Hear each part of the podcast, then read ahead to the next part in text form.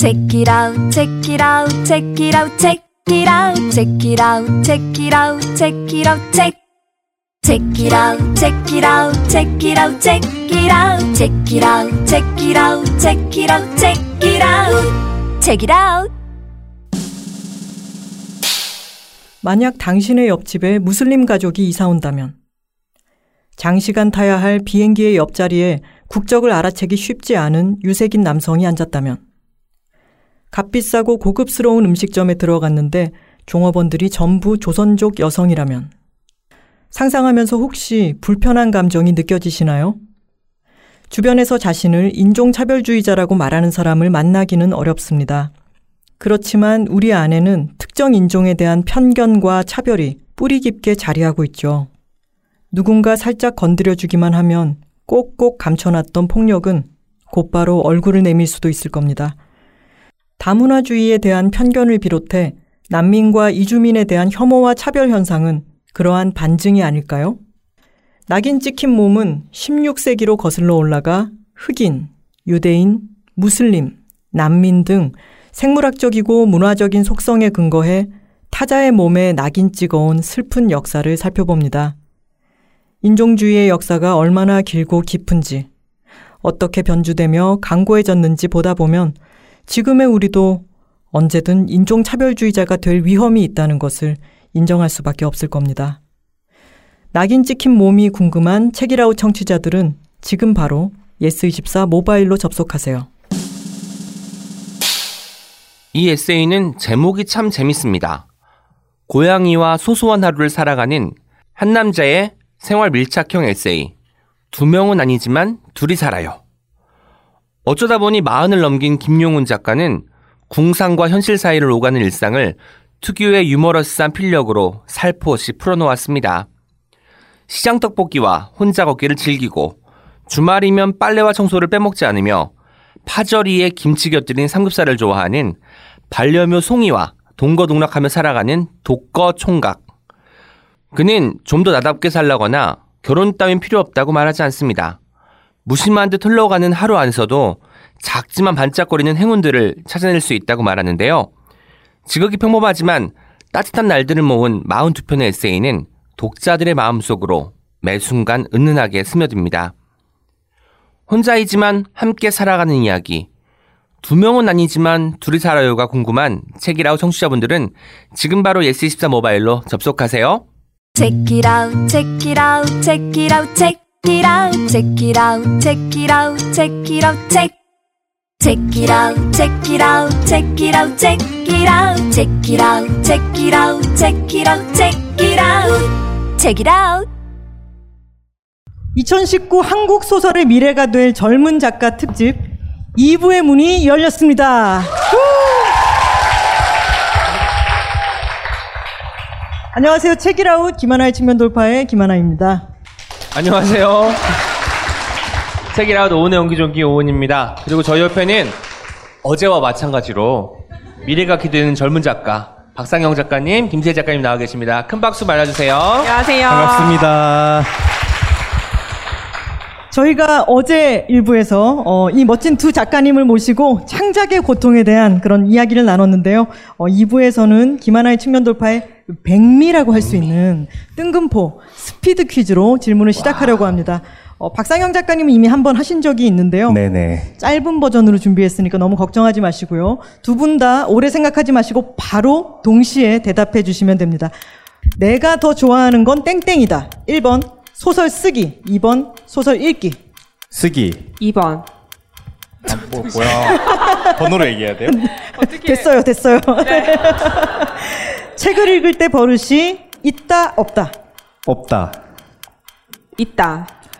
소설에 영향을 준 롤모델 소설가가 있다. 있다. 없다. 나는 김세희의 그리고 박상영의 책 제목을 그러니까 상대방의 책 제목을 SNS에 검색해서 리뷰를 본 적이 있다. 있다. 다음 중 하나만 당첨된다면 1번 로또, 2번 연금 복권. 로또. 로또. 자, 다섯 가지 질문을 드렸는데요. 단순하네. 어, 두 분이 처음에 세 질문은 딱 반대로 대답을 해주셨어요. 두 마지막 두 질문이 같은 대답으로 나왔네요. 세- 첫 번째 세 개가 약간 소설에 대한 질문이라면 음. 마지막 두 개는 생활에 대한 질문인데 생활 밀착형 네네네. 같습니다. 네네. 맞아요. 예. 소설 쓰기와 읽기 중에 좋아하는 것에 대한 어, 질문을 드렸는데 두 분의 대답이 김세희 작가님은 읽기, 박상영 작가님은 쓰기를 좋아한다고 하셨어요. 어, 쓰기와 읽기에 서로 다른 즐거움이 있다면은 어떤 음. 걸까요? 쓰는 거는 정말 재밌거든요. 써봐야지만이 알 수 있는 것 같아요. 그건 설명하기가 되게 힘든데 그 옛날에 무슨 약품 광고처럼 이걸 진짜 어떻게 설명해야 될지 써보면 알 텐데 예. 글 쓰는 거 재밌으시잖아요. 재미있죠. 예, 이게 재미라는 게 근데 또 사람들이 착각해요. 이렇게 말하면은 너무 신나서 막 이렇게 웃으면서 막 글 쓰는 줄 아는데 쓸 때는 진짜 거지 같거든요. 막 죽을 것 같고 막 김세희 작가가 실황 중계를 보고 있거든요. 막 이렇게 막 죽고 싶고 막 난리 나고 막 막 그러게요. 근데 지금 음. 즐겁다고 얘기해가지고 어, 약간 너무 당황스럽죠. 뭐라는 거야? 어떤 어, 예. 어떤 즐거움이죠? 사실 제가 오늘 그 원고 최종 원고를 다 넘기고 와서 너무 즐겁거든요. 예. 아니 원고를 넘기고 나서야 쓰는 게 네네. 즐거움을 맞아요. 그때가 제일? 즐거워요. 그러니까 아. 다 썼을 때가 즐겁고 아, 이게 내가 썼던 게 뭔가 물리적으로 완성이 된 그걸 봤을 때 아 내가 인생을 그냥 막 다 변기에 흘려 보낸 줄 알았는데 그래도 뭐 하나 가치 있는 일을 했구나 하는 그런 그 성취감 같은 게 분명히 있고 근데 일상에서 그런 성취감 느끼기가 쉽지가 않잖아요. 우리가 살면서 그런 창작을 통해서만 얻을 수 있는 성취감이 있기 때문에 읽는 것도 저는 굉장히 좋아하는 사람이고 책을 많이 읽는 편이지만 그럼에도 불구하고 쓰는 것이 주는 쾌감을 잊기가 쫓아오긴 힘들지 않을까 하는 생각이 있거든요. 물론 매우 고통스럽고 이것도 노동이기 때문에 뭔가 몸을 이렇게 닳아가면서 하는 행동인 건 맞는데 네. 다른 돈 버는 노동들과 조금 다른 형태의 어떤 reward가 분명히 있는 것 같아요. 쓰는 행위 자체만으로. 그리고 생각보다 쓰는데 오래 걸리는 타입이라고 어디서 읽었어요. 네, 제가 은근히 세희 씨가 김세희 씨가 빨리 쓰는 편이고 제가 생각보다 되게 오래 걸리는 스타일이거든요. 그리고 또 고치기도 예, 엄청 많이 고쳐요. 고치는 예. 편이에요 박상영 작가. 네. 음, 근데 김세희 작가님도 분명 쓰는데 쾌감이 분명히 있으실 텐데 그것보다는 읽기가 더 낫다 라고 생각하시는 그런 이유는요? 그게 어, 박상현 작가 얘기를 들으니까 그 완성과 성취에 대한 기쁨은 음. 공감이 되긴 돼요. 물론 어, 맞아요. 그런 게 되게 엄청난 쾌감과 중독 중독을 주죠. 근데 이게 약간의 성향 차이일 수도 있을 것 같은데 저도 퇴고를 많이 하는 편인데요. 어, 글이 퇴고라는 게 이게 사실 끝이 없잖아요. 네. 그리고 보통 고치면 고칠수록 좋아지는 게 눈에 보이고 또, 음, 고칠 점은 보다 보면 또 계속 보이게 마련이거든요. 그래서 어, 저는 항상 이게, 음, 최대치일까 하는 생각. 그래서, 아, 뭔가 더 할 수 있지 않을까? 약간 이런, 이런 생각들 때문에 좀, 음, 약간 좀 그런, 그런 기질이어서 좀 완성에서도 항상 막 그 완벽한 막, 아, 이게 다 됐다라는 쾌감을 잘 못 느끼 는것 같기도 해요. 근데 반면 이제 읽을 때는 그런 거 없이 정말 완성된 어떤 작가가 정말 어, 심혈을 기울여서 완성해서 세상에 내놓은 거를 어, 제가 기쁜 마음으로, 이렇게 편안한 마음으로 내가 더 고치지 않아도 되는. 제 글은 제가 보다 보면은 어, 계속 막 그 보이거든요. 더 잘할 수 있지 않아. 또 시간이 지나면 또 다른 게 보이잖아요. 그런 것 때문에 네, 이- 그런 것 같아요. 부담이 없이 이제 할 수 있는 것이 음. 있는 것이니까. 네. 근데 제가 방금 생각해 보니까 저는 마감을 끝냈고 여긴 장편 연재 중이거든요. 그래서 지금 이런 차이가 빚어지는 것 커다란 같고 차이가 있다. 예, 예. 상황적으로. 너무 고통스러운 상황 중에 있어서 지금 네. 그러면 김세희 작가님은 연재를 하실 때 하시기 전에 아, 연재가 아니라 다음 작품을 쓰실 때요. 구상을 거의 완벽하게 내가 이 이야기를 어떤 식으로 끝맺으리라라고 하는 거를 세워 놓고 시작을 하시나요? 아니요, 거의 그렇지 않아요. 그래서 이제 쓰면서, 그러니까 처음에 당연히 이제 어느 정도 구상은 하고 시작하지만, 어, 그렇게 돼, 만약 그 구상대로 이루어졌을 때 저는 오히려 이제 결과물이 만족스럽지 않은 편이고요. 그러니까 내가 예상하지 못했던 방향으로 갔을 때 좋은 글이 많이 나오는 것 같아요. 그리고 저도 이렇게 동료들의 피드백을 많이 받고 많이 고치는 편이에요. 아, 그러면 박상영 작가님은 어떠신가요? 저도 비슷해요. 저는 정- 장면 몇 개만 정해놓고 나머지는 그냥 흘러가는 대로 많이 두는 편이고 그렇기 때문에 좀 고른 그 퀄리티로 일정 생산량을 뽑아내기가 힘든 거죠. 사실은 그게 저희 감정 상태나 체력 상태나 이런 거에 영향을 많이 받기 때문에 힘들 때가 많고 그래서 둘 다 퇴고를 많이 하는 것 같아요. 왜냐하면 우연에 약간 기댄? 어떻게 보면 그 상황에 기댄 글쓰기라서 더 많은 그 다듬음을 요하는 거죠. 그 글이 그래서. 원래 보통 작가님들이 자기가 어떤 세계가 구축되어 있다고 생각을 하면 다른 사람의 조언보다는 내가 믿고 계속 그 믿음으로 인해서 이제 수정을 하거나 밀고 나가는 경향이 있는데 두 분은 약간 상대방의 의견을 존중하고 더 좋은 방향으로 어떻게든 바꾸고 나, 바꾸어 나가는 게 좋다고 생각을 하시는 거죠, 그러면? 음, 네. 그리고 그, 음, 네 말씀 먼저 하세요. 조금 저희도 이제 예전에 글을 많이 써보지 않았을 때 그리고 완성의 경험이 많이 없었을 때는 많이 개입하는 편이었어요 서로 이제 큰 틀에서도 상영아. 얘기하기도 하고. 점 여섯 개. 상영아 점점점점. 그래서 많이 개입하고 또 많이 받아들이는 편이었는데 이제 최근에는 좀 많이 바뀌었어요. 최근에 이제 어 이제 마감을 거의 이제 마감이 다 돼서 이제 보여줘서 그러는 경향도 있지만 아 지금 마지막으로 고친다면 이 부분 이 부분 이제 이런 식으로 많이 얘기하고. 예, 그런- 현실적인 조언이군요. 네네. 그리고 실제로 쓰는 스킬도 훨씬 나아지기도 했고 둘 다. 그것도 있고 어 그리고 이제 서로를 이제 n 분의 1의 독자로 받아들이는 거죠 사실은 이게 타인이 보기 저 자신이 안 보일 때가 많잖아요. 제 자신이 제 글이 어떤지. 특히 소설 같은 경우는 이거 앞에 쓸 때랑 이거 끝에 쓸 때랑 저는 완전 다른 사람인 경우가 많잖아요. 시점도 멀고. 네네. 그래서 그런 경우에는 이게 완결 고르게 완결되어 있는지 제가 잘 못 볼 때 타인의 시선으로 보면 정확하니까 결정적인 문제점 같은 건 분명히 짚어줄 수 있는 것 같고 그게 아니고 이 작가의 뭐 스타일이랄까 그런 것들이 반영된 부분 같은 경우는 이제 저희도 그냥 이제 뭐 그 저희 취향이 아니더라도 넘, 넘어갈 수 있는 그런 예, 좀 서로에게 서로가 프로 독자가 된 거죠 약간 그래서, 프로 독자. 예, 전작주의자다 보니까 서로가 예. 전작주의자. 네, 또 김세희가 김세희 했다 약간 이런 식으로 예. 그리고 이제 서로를 어, 작가로서 인정하게 됐기 음. 때문에 어, 예전과는 서로 피드백을 주는 방식이 굉장히 많이 달라졌어요. 네. 예전에는 지금 말하고 점점점이 많았다면 지금 이제 정말 필요한 조언들을 한다는 거. 지금도 점이 많기는 해요 근데 점이 많고 예, 두 번째 질문이 책을 읽을 때 버릇이 김세희 작가님은 있다고 하셨고 박상경 작가님은 없다고 하셨어요. 세희 작가님은 어떤 버릇을 갖고 계신지. 꼭 그런 건 아닌데 그래도 요즘에 읽을 때는 아 나라면 이 부분 어떻게 썼을까를 계속 생각하니까 아. 좀 이렇게 속도가 느려지는 것 같아요. 소설을 소설. 읽을 때, 네. 아 그건 저도 있네요. 예, 똑같아요. 그거는 진짜 책을 한 권 읽기가 너무 힘든 게 네. 좋으면 좋은 대로 막 막 제가 뭔가 쓰고 싶고 떠오르고 나쁘면 나쁜 대로 이렇게 제가 이렇게 썼을까봐 너무 두려워지고 책 한 권 읽기가 너무 힘들어지고 예, 그건 있는데 근데 저는 그냥 닥치는 대로 읽는 편이고 뭐든 제가 닥치는 대로 하잖아요. 그래서 딱히 습관 같은 건 없는데 아, 놀랍진 않네요. 네. 우리 이제 놀라울 게 뭐가 있겠어요. 너무 가까우셔서. 세 번째 질문이 소설에 영향을 준 롤모델이 롤모델 소설가가 있다. 근데 김세희 작가님은 없다고 하셨고 박상영 작가님은 있다고 하셨습니다. 네네.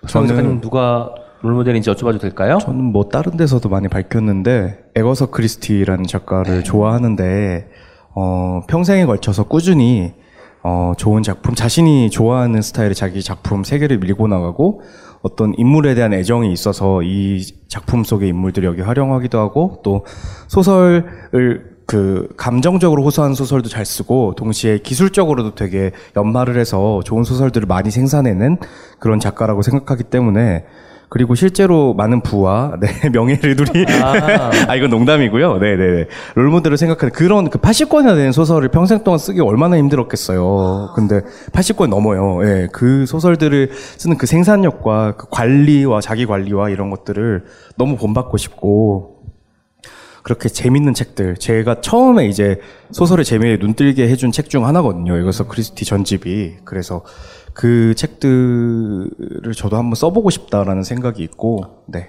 분량으로 보면 지금 40분의 1 정도 쓰신 거네요. 예, 예, 어, 저, 좀 부지런히 살아야겠어요. 예. 저도 에거서 크리스티는 한 50권 넘게는 읽은 거 같고 네네. 어렸을 때 제가 제일 처음 덕질한 작가가 에거서 크리스티였어요. 어, 그래서 저희 잘 너무 맞나 좋아했어요. 봐요. 아 예. 그런가 봐요. 네. 바지 길이가 이렇게 되는 그러니까요. 에거서를 읽으면은. 예. 바지가 짧아진다. 어, 예, 예. 어. 어릴 때 어떤 책 읽으셨어요? 어떤 책 좋아, 어떤 작가 좋아하셨어요? 세희 작가님? 어, 저는, 음, 일반적인 독서, 그러니까 이, 좀 순문학 독자였고요. 그 네. 세계문학 같은 거 많이 읽었고 또 국문과 출신이기 때문에 어, 이른바 한국의 순문학을 음. 어, 음. 굉장히 열심히 공부하고 학습해 온 배경입니다. 네. 여기서도 드러납니다. 세희 작가님은 이제 국문학을 공부하시면서 한국 문학을 옛날부터 공부하셨잖아요. 그 약간 그 역사. 역사 순으로 음.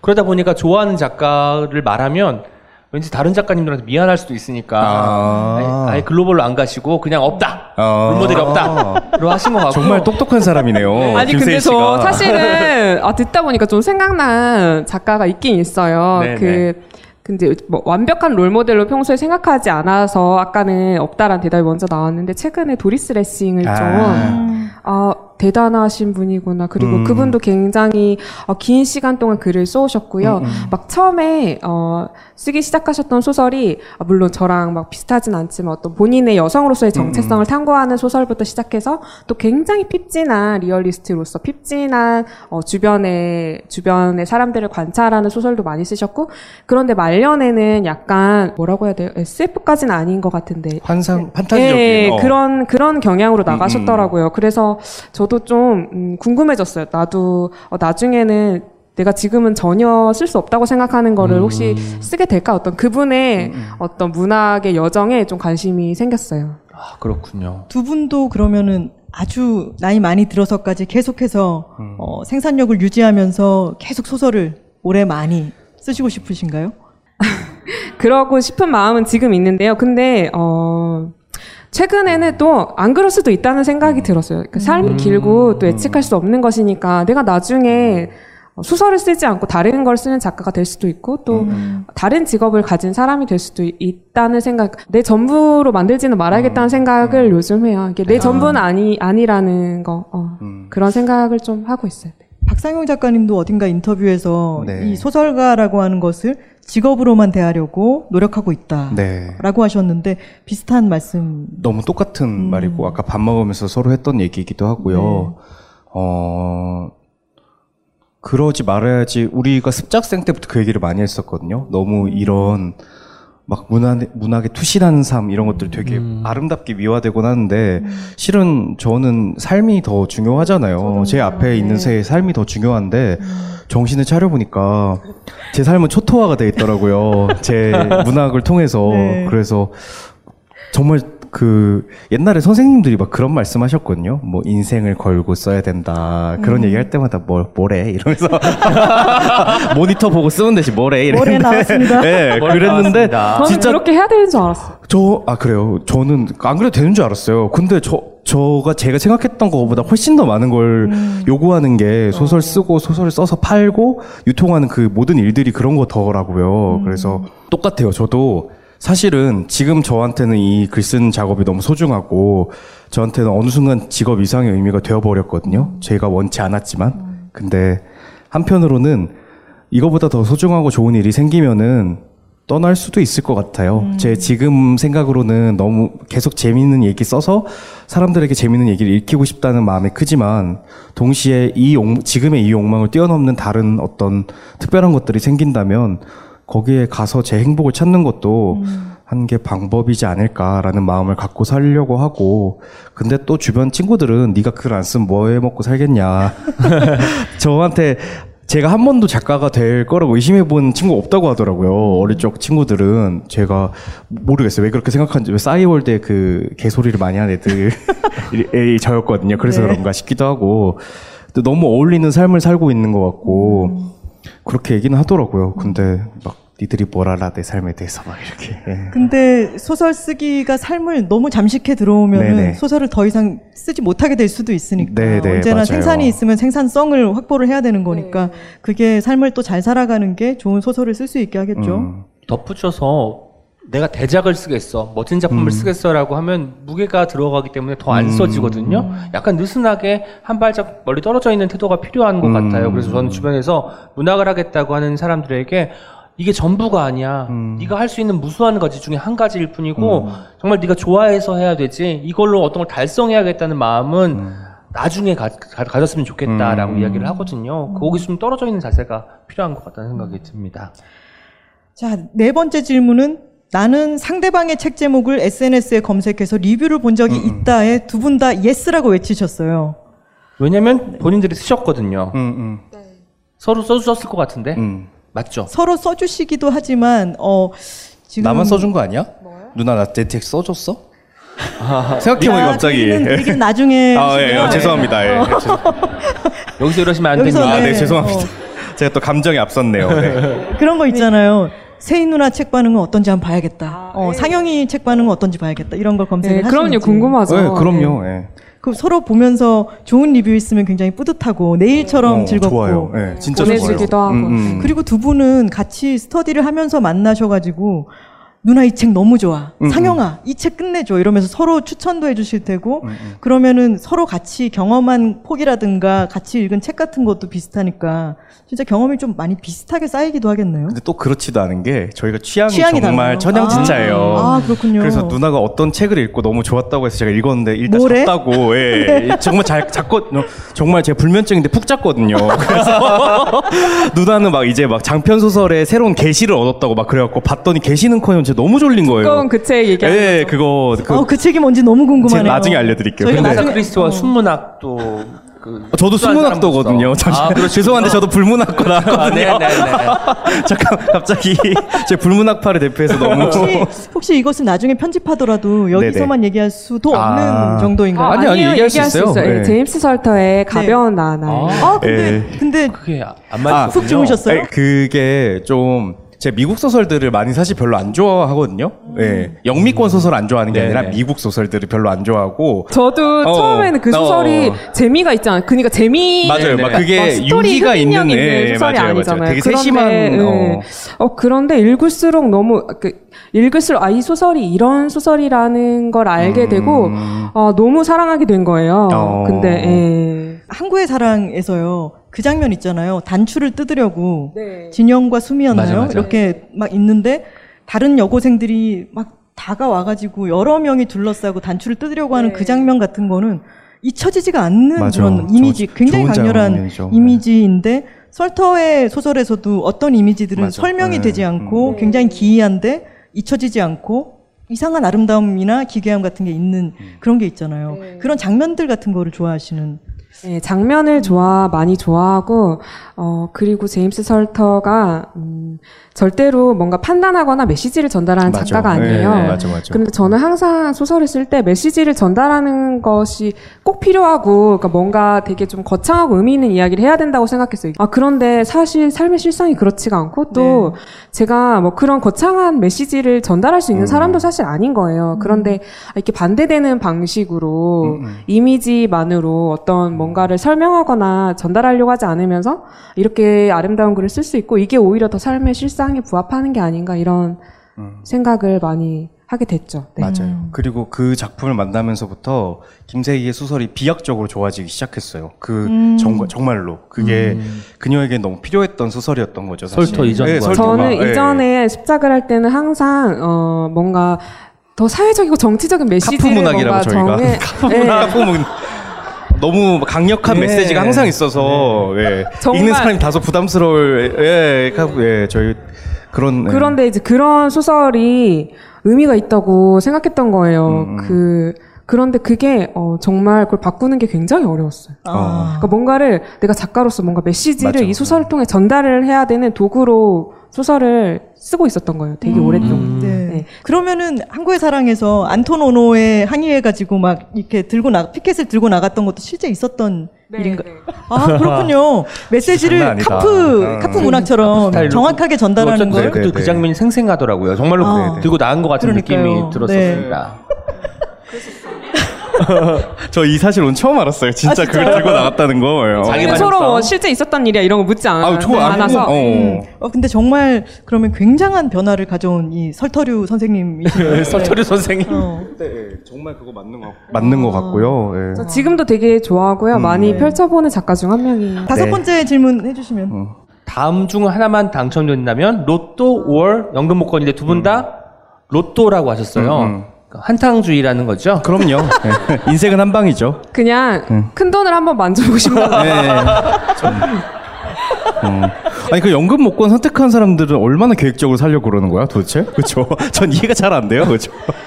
두 분이 문학 취향은 달라도 네. 그, 런 취향은 또 참 잘 그럼요. 예. 네, 이런 데서 근데 의견이 이견이 있었던 적은 없었어요. 아, 저희. 항상 예. 예, 돈 문제 이런 거는 항상 네, 좋습니다. 읽기 생활에 대해서 스피드 퀴즈로 얘기를 나눠봤는데요. 대도시의 사랑법에는 김금희 소설가의 추천사가 있고, 어, 항구의 사랑에는 최은영 소설가의 추천사가 실려 있잖아요. 근데 추천사뿐만 아니라 같은 시대에 이제 소설을 쓰고 있다는 것만으로도 동료 작가들이 힘이 될 때가 있을 텐데, 작가님들에게 소설가 동료란 어떤 의미인가요? 서로를 생각하고 말씀하셔도 좋- 좋고 음, 네네. 그 외에 다른 분들도 계시니까 같이 어. 아울러서 얘기해 네네. 주세요. 뭐 어, 일단은 그 추천사 그거 제가 사실은 저희 약간 크로스처럼 됐다고 영영희희라고 아, 영영희 이게 박상영. 여기 오. 김세희 작가 작품엔 그러네요. 최은영 소설가 달아주고 제 작품에는 김금희 소설가님께서 영희 달아주셔서 가사 예, 완성됐네요. 영희 영희 뭐 영영희희 등등의 다양한 파생어들이 등장했는데요. 어 사실은 그 작가가 되기 전 책을 내기 전까지는 별로 잘 몰랐어요. 그 어떤 글 쓰는 게 어떤 거고 작가 되는 게 어떤 건지 잘 몰랐는데 작가가 되고 책을 내고 여러 가지 의견들을 들으면서 그리고 같이 쓰는 사람들의 존재에 대해서 더 많이 생각을 하게 되고 멀리서 볼 때는 되게 경쟁하는 사람들처럼 느껴졌거든요. 사실은. 근데 가까이서 보니까 경쟁을 하지 않는 건 물론 아니죠. 그 뭐 상도 그렇고 뭐 판매고도 그렇고 그렇지만 함께 어떤 이 문학이라는 세계를 바치고 있는 혹은 넓게 보면은 이런 뭐 되게 거창하게 얘기하자면 진리를 탐구하는 세계를 함께 걸어가고 있는 사람들이라는 생각이 들고 그래서 이를테면 김금희와 최은영이 없었으면 지금의 박상영도 없었을 것 같다는 생각도 들고 김세희의 소설이 없었다면 제가 없었을 것 같다는 생각도 드는 거예요. 그것이 비단 제가 그 소설을 읽었기 때문이 아니라 이 어떤 문학을 구성하고 있는 자장 속에서 이런 소설들이 다양한 소설들이 있었기 때문에 저 역시도 존재할 수 있었다라는 생각이 들면서 거의 모든 작가들에게 동지애를 느끼고 있고 특히 마감하느라 힘들다고 호소하는 작가들에게는 그 뼈저린 감정의 예, 그런 파고를 느끼며 제가 항상 하트를 눌러주거든요. 저도, 예. 그러고 있습니다. 그래서 너무 항상 고맙고 작가 다른 모든 작가들한테도 너무 감사하고 음, 그래서 볼 때마다 너무 반가워요. 네, 그렇습니다. 함께 진리를 탐구하는 사람들이라니 와 너무 멋지네요. 교두보 대들보 다 나왔잖아요. 떠받치는 사람들. 예. 멋집니다. 네. 감사합니다. 네. 김세희 작가님께 네. 동료란 비슷한데요. 음, 그 한국의 사랑의 추천사는 그 한국의 사랑이라는 이 장편 소설이 그 문학 잡지 리터에 70% 정도 전제가 되었었어요. 그래서 이제 성 공개가 되었었는데 그거 그 리터가 나왔던 날에 최은영 작가님이 저한테 그 메시지를 보내서 어 이거 되게 잘 읽었다고 네. 그 책이 나온 리터가 나온 날이었는데 이제 받고 이제 읽기 시작했는데 어, 너무 재밌어서 이제 끝까지 읽었다고 하시면서 이제 문자를 주신 거예요. 그래서 이제 뭐 뒷부분 궁금하다 언제 뭐 책 나오느냐 이렇게 연락을 해주셔서 그래서 이제 추천사를 부탁하게 됐었는데 이제 그런 식의 어떤 뭐 메시지 뭐 이런 것들이 되게 큰 격려가 되고 저는 작가가 예전에는 어, 싫은 이유 중 하나가 혼자 하는 일이라는 게 좀 싫었어요. 동료가 없다고 생각했어요. 예. 어, 항상 혼자서 글 써야 되고, 항상 혼자서 집에서 있어야 되고, 혼자 밥 먹어야 되고, 그런 게 좀 슬프고, 어, 동료가 없이 혼자 하는 일이라서 작가가 되게 슬픈 일이고 외로운 일이구나라고 생각했는데, 어, 이제 글을 쓰고 이제 이른바 뭐 등단이라는 걸 하고 책을 내고 다른 작가분들을 만나면서 저도 박상현 작가랑 비슷한 거를 되게 많이 느꼈어요. 아, 나랑 같은 거를 좋아하고 같은 거를 하고 싶어 하고 어, 이렇게 늘 어, 같은 어, 같은 것을 공유하고 있는 보이지 않지만 음, 만날 만날 기회가 많지는 않지만 그런 사람들을 만나게 되고 이 공 작가들의 공동체를 알게 되고 내가 어, 이 안에 그래도 속하게 되었다는 것이 정말 기쁘더라고요. 예. 네. 저는 상상해 봤는데 가령 이제 힘들게 어떤 시를 써서 그 발표를 했는데 누군가가 읽고 동료가 어, 나 어디 어디 발표한 시 참 잘 읽었어 하면 그때의 마음이 어떨까를 가늠해 봤어요. 왜냐면 한 번도 없었으니까. 아, 그래서 엄청나게 감동적일 것. 같은데 네. 삶이 이렇습니다, 여러분. 어. 소설에서는 가능한 일이 시에서는 벌어지지 않습니다. 아, 그렇군요. 하지만 음. 저희는 시집이 나와서 이제 발송을 음. 하거나 뭐 구에서 본 사람들이 시집에 대한 피드백은 자유롭게 주고받는 편인데 음. 어. 어떤 잡지에 발표된 시를 보고 연락을 하는 경우는 음. 저도 없었던 것 같고 받아본 적도 없었던 것 같습니다. 제가 먼저 음. 이제 나서서 왜냐면 저는 이제 젊은 작가가 아니고 중견이잖아요. 중견 작가이기 그러니까 제가 때문에. 먼저 아. 나서서 하지 않으면 그래서 안될것 저의 제 같다는 책도 좋은. 말 해주셔서 너무 감사했었는데 그때 피드백이 많이 없을 때였었거든요. 제가 이렇게 예. 그래서 사랑을 받기 시작했죠. 예. 항상 애정하는 오은 작가님께 없는데 항상 애정을 받게 되는 네네네. 그런 계기가 되었던 것이 아닐까라는 아, 네. 생각이 들었어요. 그 저도 이 얘기 들으니까 생각나는데 저도 김금희 선생님한테 부탁드렸던 이유가 김금희 작가님이 목소리가 진짜 좋으시잖아요. 네. 엄청 좋으시거든요. 근데 되게 한마디 해주셨는데 너무 기억에 남는 거예요. 상영 막 이 소설을 읽으며 몇 번이고 벅차올랐어 이랬는데 갑자기 너무 감 너무 그런 감동이 없는 거예요. 상영 다음에 점점점 없이 점점 있었어요. 점 여섯 개 있었는데 이 여섯 개는 좀 다른 의미였죠. 네. 상영아 이거와는 좀 다른 상영 이러고 약간 김금희 누나는 뭔가 항상 아련한 느낌이 있거든요. 어떤 얘기를 해도 밥 먹을래 얘기해도 아련하거든요. 근데 예, 근데 몇 번이고 벅차 올랐어 그 얘기 듣는데 너무 감동했어요. 제가 아, 잊을 수 없는 말이네요, 아, 정말로요. 네. 네. 그 일종의 독자의 피드백 중에서 가장 기억에 남는 음. 피드백 중 하나였고 그래서 감히 제가 부탁을 드렸던 거거든요. 추천사를 또 김하나 작가님도 저에게 사랑의 미래를 또 알려주시고 저그 네. 추천사에 쓴 것처럼 제가 그 제주도에서 이 원고를 읽었었는데 정말 마지막에 너무 폭풍 오열을 해가지고 정말 눈이 퉁퉁 부었었어요. 이 추천사를 쓸 때. 네. 그래서 안 읽으신 분들은 되게 궁금하시겠다. 그렇죠. 그렇죠. 예. 그렇게 퉁퉁 우셨다니까. 예. 아, 빠뜨리지 않는다. 네. 네. 보시면 털난 정물이 아니라 네. 털이 많은 정물이라는 것도 알 수 있잖아요. 어? 소설을 보면 아, 네네. 마지막 소설을 보면 아, 정확한 네네네, 표현이 네네네, 그렇다는 것도 알 네네네. 수 있으니까 어, 되게 똑똑하시다. 와. 어, 저, 제 약간, 예. 오늘 제 몇 번이고 저 소름 돋는 것 같아요. 진짜. 무슨 이야기라도 칭찬을 받는 자리인 것 같습니다. 어, 아니요, 진짜로, 예. 세상에. 저희가 또 도서 팟캐스트니까 음. 책 추천을 안 받을 수가 없을 것 같아요. 아. 동료 소설가들 중에 이 소설가 한번 주목해서 꼭 읽어보세요 하는 소설가가 있으면 말씀해 주시고요. 최근에 읽은 소설 중에서 뭐 소설 지배 형태든 장편의 형태든 이 소설 참 좋았다라는 작품이 있으면 좀 알려주시면 좋을 것 같습니다. 이번에는 김세희 작가님부터. 저는 질문지에 좋아하는 한국 소설가라고 돼 있어서 네. 좋아하는 분 생각했는데 근데 너무 많잖아요. 너무 많은데 그냥 이제 다른 거 다 떠나서 최 작가님, 김혜란 작가님이고요.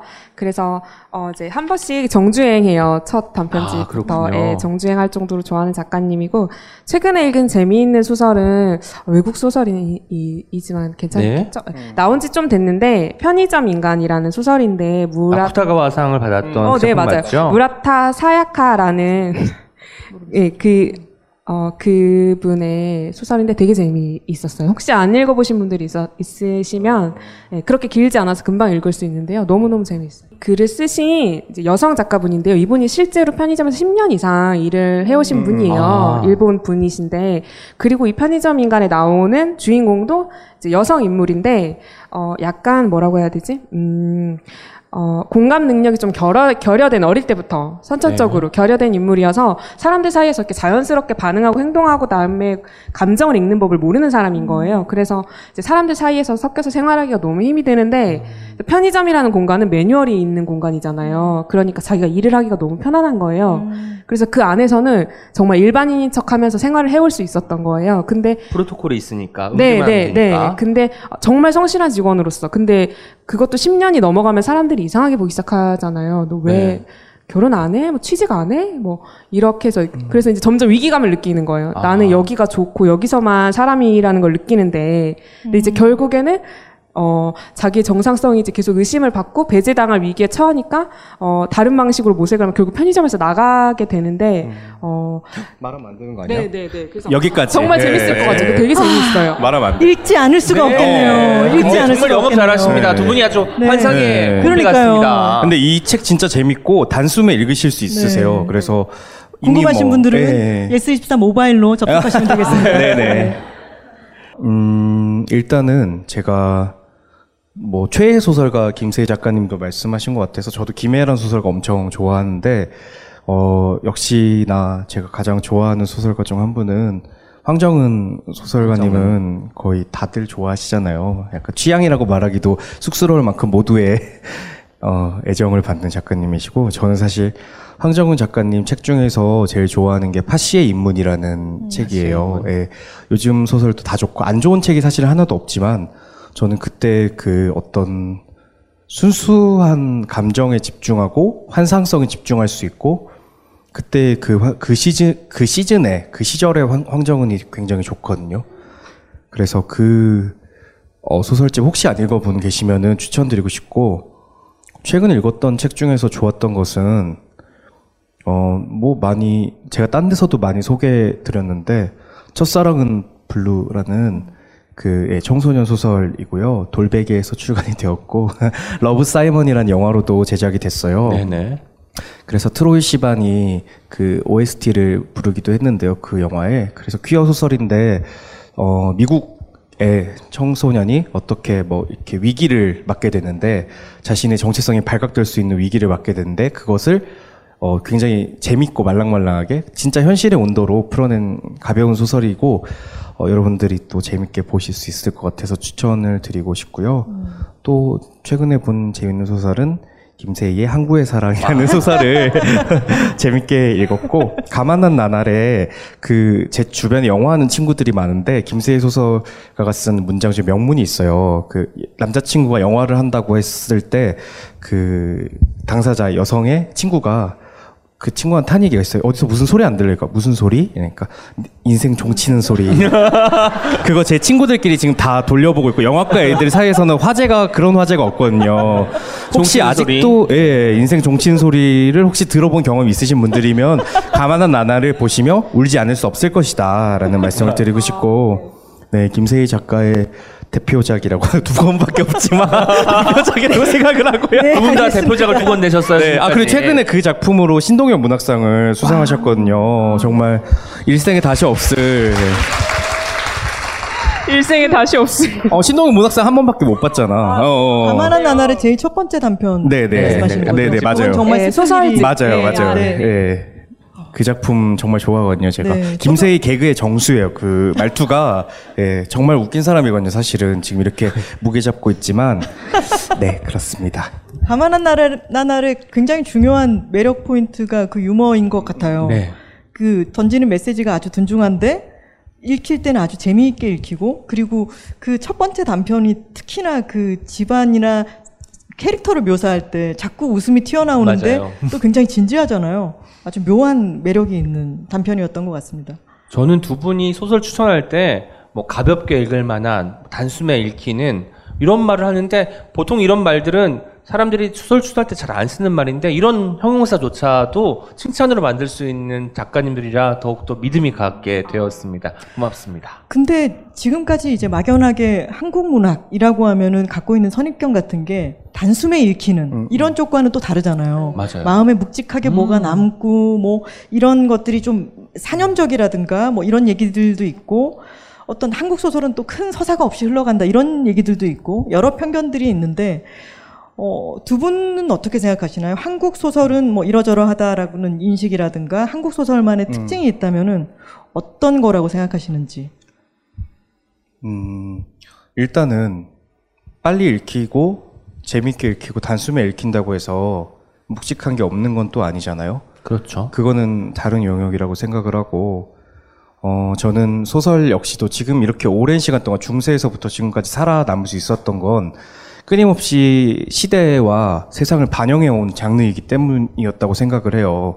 그렇기 때문에 어, 지금 한 번 클릭 한 번만 하면 유튜브 동영상 재밌는 거 다 볼 수 있고 끊임없이 카톡이 오는 날아오는 시대에 소설 역시도 세상에 발맞춰서 가야 된다고 저는 생각을 하거든요. 그렇기 때문에 제가 쓸 때도 그 생각을 많이 해요. 그냥 한 번 읽었을 때 놓고 싶지 않은 소설이고 싶다라는 생각을 많이 하고 어, 모든 소설이 그래야 되는 건 절대로 아니죠. 그리고 어, 한국 소설이 어떻다, 뭐, 뭐 한국 소설은 어때라고 얘기하는 사람 중에서 진짜 한국 소설을 제대로 읽어본 사람은 저는 없다고 생각해요. 왜냐면은 한국 소설이 어떻다고 정의 내리 수도 있을 만큼 단순하지 않거든요. 얼마나 많은 사람들이 얼만큼 다양한 얘기를 쓰기 위해서 사실은 고군분투하고 있는지 그것이 비단 뭐 문단 문학으로 한정된 어떤 자장이 아니라 한국 문학 소설을 구성하고 있는 엄청나게 넓은 풀들이 있잖아요. 저는 그 모든 한한명한 명의 그 개개인의 그 입자들이 되게 소중하다고 생각하고 그것들을 하나로 뭉뚱그리는 게 굉장히 폭력적이고 바보 같은 행동이라고 생각이 들거든요. 그렇기 때문에 어 혹시나 저한테 칭찬이라고 그렇게 말씀해 주신 분들이 많아요. 한국 소설 싫어했는데 박상영 작가님 소설은 재밌게 읽었어요 말을 하면 저는 사실 마음이 되게 아프거든요. 제 소설이 한국 소설인데요. 그렇게 이율지 배반적인 말을 했겠어요. 저는 한국 소설을 너무 사랑하고 그걸 읽고 싶고 그걸 쓰고 싶어서 여기까지 온 사람인데요. 그렇기 때문에 어, 제 작품 혹시 재밌게 읽고 그 김세희 작가의 작품을 재밌게 읽으셨으면은 좀 따라서 그 비슷한 작품들을 많이 찾아서 읽어보시면은 여러분들이 생각했던 것들이 정말 일부분이었다는 걸 깨닫게 되실 거예요. 그리고 저희 또래 혹은 그 많은 작가분들이 그런 선입견을 깨기 위해서 정말 열심히 글을 쓰고 있거든요. 인생에 많은 지분을 내어가면서까지. 그렇기 때문에 뭐 그 노고를 어, 알아달라고 말씀드리는 건 아니고 혹시나 재미를 느꼈다면은 또 재미를 더 큰 재미를 느끼기 위해서 적극적으로 노력을 부탁드린다라는 말씀 정도를 드리고 싶습니다. 네. 뭔가 이 젊은 작가 특집에 어, 굉장히 걸맞은 우리가 지금 이 젊은 작가들을 모두 모두 막 응원하고 싶은 그런 마음이 네, 네. 끌어오르는 말씀이었던 것 같아요. 책으로 나온다면 권두원에 들어갈 것 같은 그런 멘트를 해주셨어요. 드디어 센터에 제가 벅차 오르네요, 저도. 김세희 작가님은 어떠신가요? 받아서 한국 소설의 특징을 얘기하기가 조금 그렇긴 한데요. 근데 한국 소설의 특징을 생각한다면은 이게 한국 소설이 생산되는 시스템의 특징하고 좀 연관이 있겠죠. 보통 어 이렇게 순문학의 경우에 그러니까 많이 다양화되고 있지만 순문학의 경우에 단편 소설로 많이 등단을 하잖아요 작가들이. 단편 소설로 등단을 하고 어 단편 소설을 주로 많이 이제 쓰고 발표를 하는데 어그 어, 그 러니까 등단하기 위해서 그 단편 소설을 보통 준비를 해요. 근데 그 80매에서 100매짜리 단편을 준비를 하는데 그 과정이 어, 굉장히 압축적인 글을 쓰는 과정이에요. 그러니까 되게 압축적이고 어, 빽빽하고 광- 굉장히 밀도 있고 어, 그 안에 메시지까지 있는 그 80매에서 100매짜리 글을 자기가 계속해서 그 연습하고 만들어가는 과정이 이제 등단 준비하는 습작, 습작 과정인데 어, 그러다 보니까, 어, 그 과정에서 그런 글을 쓰는데 좀 많이 익숙해지고, 자기가 볼 때, 어, 그런 글이, 어, 음, 아무래도 더 문학적이고 그럴듯하게 보이는 면이 있는 것 같아요. 그래서 그러니까 굳이 한국 소설의 특징을 좀 뽑자면 좀 빽빽한 것 같아요. 제 느낌에는. 음. 좀 빽빽하고 그래서 일반 독자들이 읽기엔 좀 진입 장벽이 있지 않나. 그러니까 그런 어, 굉장히 밀도 있는 글을 읽는 훈련을 계속 해오지 않은 사람이 갑자기 한국의 단편 소설을 읽을 때 재미를 느끼는 거는 조금 힘들지 않을까 하는 생각이 들어요.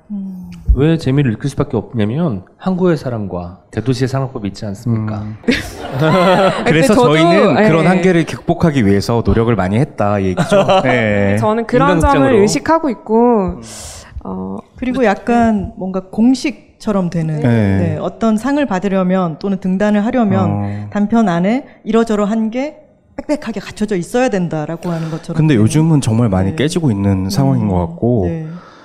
깨져야 마땅한 것 같아요. 사실은 물론 이제 이 제도가 다 없어져야 된다는 의미가 아니라 네.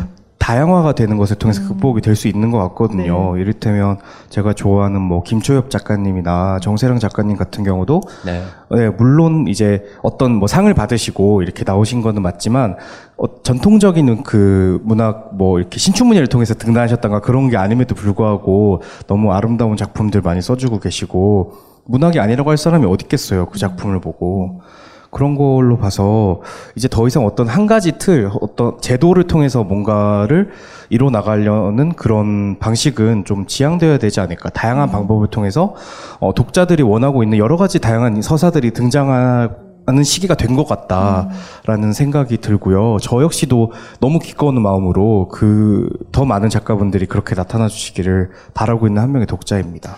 박상영 작가님이 아까 한없이 현재적인이라고 하는 표현을 쓰셨는데 다소 비문 같네요. 듣고 보니까 네. 딱 꽂혀요. 근데 아, 되게 네네네. 좋아요. 근데 정말 두 분이 한없이 현재적인 소설을 써주시고 그리고 지금 답변을 통해 가지고 어떤 한국 문학의 지평과 현실을 같이 또 같이 얘기하고 나아갈 방향도 같이 얘기를 해주셔서 참 좋은 것 같아요. 정말 젊은 작가 특집에 음. 걸맞은 네, 그런 말씀들 같습니다. 전 최근에 윤희영 작가님의 단편집인 작은 마음 동호회를 읽었는데 이런 생각이 든 거예요. 소설이든 시든 우리가 다, 아, 그들 다 비슷해 라고 하지만 작은 마음 같은 거예요. 작은 마음이기 때문에 들여다 봐야 어떤 색깔이고 어떤 질감인지 알 수 있는 것 같아서 독자분들, 저도 독자 입장으로서 어떻게 잘 들여다 볼 수 있을지를 가늠하는 게 중요할 것 같습니다. 소설 읽는 이제 마음에 대해서 이야기를 하고 있으니까 네. 그렇다면 독자로서 쓰시는 분도 쓰시는 분이기도 하지만 읽는 분이기도 하잖아요. 소설을 왜 읽는 걸까요? 먼저. 왠지 논술 400자 이내로 쓰셔야 될 것 같죠? 진짜. 네. 근데 소설을 읽는 이유는 저는 가장 큰 건 일단 호기심이죠. 그리고 과거에는 그 소설을 읽는 동력이 호기심이 압도적이었어요. 저는 그러니까 어 다른 세계는 어떨까? 다른 세계에서 다른 사람들은 어떤 생각하고 어떤 고민을 하고 네.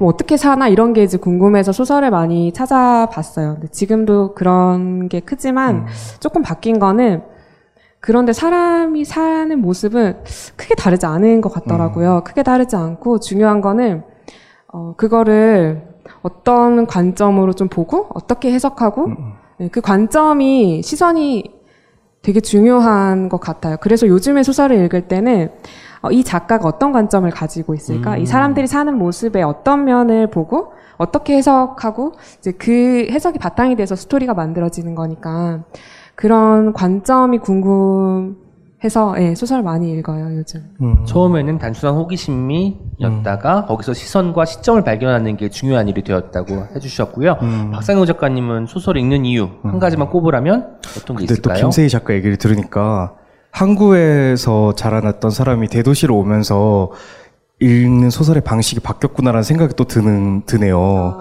예, 항구에 있어서 어떤 도시 크지 않은 도시에서 외부를 동경했던 사람이 정말 큰 도시로 오면서 많은 세계를 접하면서 관점을 중요하게 됐다는 점이 사실은 크게 다르지 않구나 사람 사는 게 난 서울에 음, 너무 오고 음, 싶었지. 맞아, 맞아. 예. 것 그. 되게 의미심장하게 들렸어요. 그런데 저도 조금 비슷하지만 조금 다른 것 같은데 저는 소설을 왜 읽는지 생각을 해봤거든요. 근데 일단은 이렇게 값싼 유의가 저한테 잘 없는 것 같아요. 예. 값싼 유희. 값싼 음, 유의. 왜냐면 네.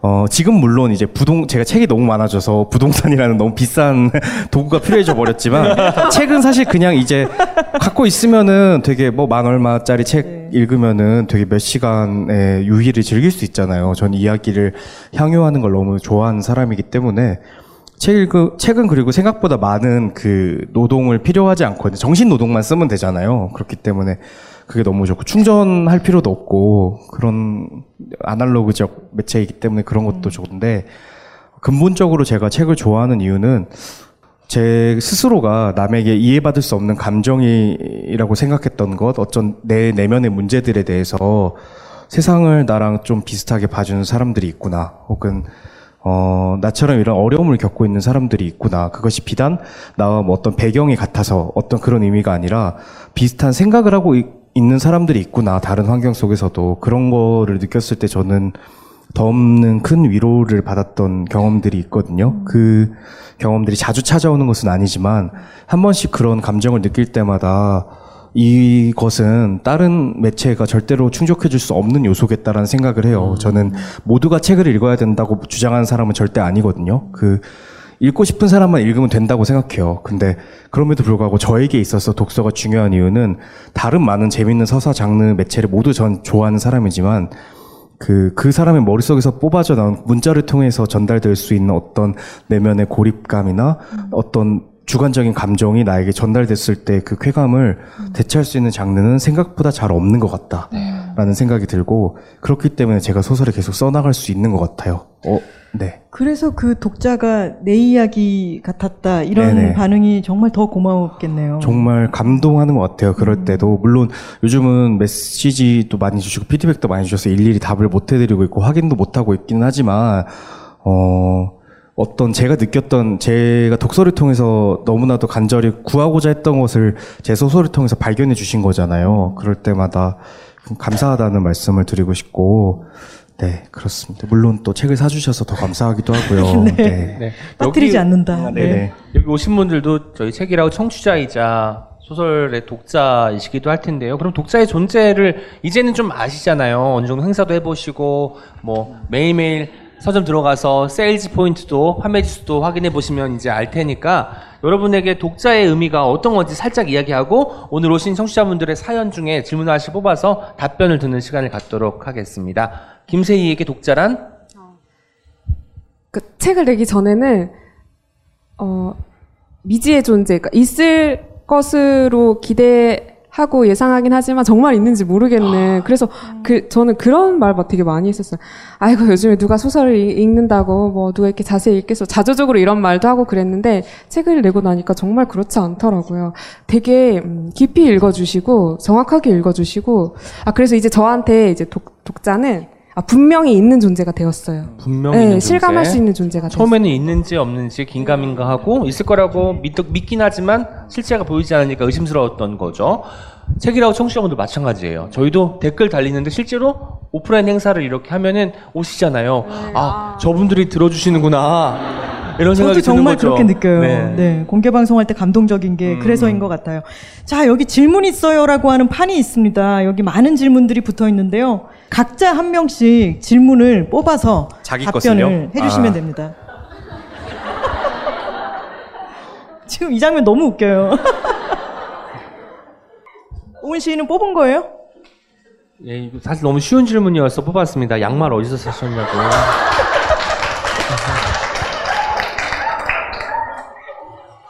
오렌지가 그려진 양말. 네.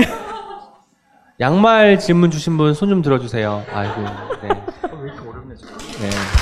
제가 틈을 타서 말씀드리면 친환경 브랜드예요. 그린블리스라는 브랜드에서 제가 양말을 구입해서 신는데 거기에 또 때마침 오렌지가 있어서 이 같은 디자인만 한 세 켤레 정도 구입을 하고 같이 살 때 돌고래도 사고 나무도 사고 물고기도 사고 그랬습니다. 저도 있어요. 고양이 양말 있어요. 예, 그림 고양이도. 너무 나온 거. 네. 예. 제가 너무 사적인 질문이어서 전체 공동 질문을 하나 더 뽑았으니까 마지막으로 제가 이 질문을 또 하도록 아, 할게요. 네. 네분 다 답변해 주세요. 그럼 제가 약간 몸풀기로 네. 저의 질문은 음. 하나 작가님 양쪽에 하트가 있네요. 삼천포 책방 책 선정 시 가장 중요히 보시는 게 어떤 것인가요? 라는 질문을 해주셨어요. 어느 분이신가요? 와 축하드립니다. 선물 축하드립니다. 네. 어, 저는 제가 책 팟캐스트를 하면서 절대로 하지 않는 얘기가 뭐냐면 책 많이 읽으세요라는 얘기를 절대 하지 않아요. 음, 왜냐하면 책 많이 읽으라고 하면 이미 책을 숙제처럼 여기는 사람들에게 맞아. 숙제를 하나 더 얹고 책에서부터 더 멀어지게 만드는 왜 청소 딱 하려 그러는데 엄마나 아빠가 들어와서 야 방이 꼴이 이게 뭐냐 그러면 하려다가도 딱 싫어지잖아요. 그런 것처럼 책 많이 읽으라는 말은 절대로 하지 않고 대신에 책을 가지고 이렇게 많이 떠들 수 있어요. 이렇게 즐겁게 수다를 막 떨 수 있어요. 그런 얘기를 하는 것 자체가 책에 대한 가장 매력적인 홍보 방식이라고 생각하기 때문에 삼천포 책방에서 책을 선정할 때는 이걸로 얼마나 수다를 재밌게 떨 수 있는가 이거를 포인트로 선정을 합니다. 음. 다음에 그러면 박상영 박- 작가님, 음, 박상영 작가님. 네네. 어떤 질문 뽑으셨는지. 어, 제가 제일 좋아하는 질문을 그냥 뽑았어요, 단순하게. 박 작가님, 가장 좋아하는 90년대 노래가 뭐예요? 이모션 90년대. 빼고. 예, 이모션. 이, 이모션은 90년대 아닐 거예요, 아마.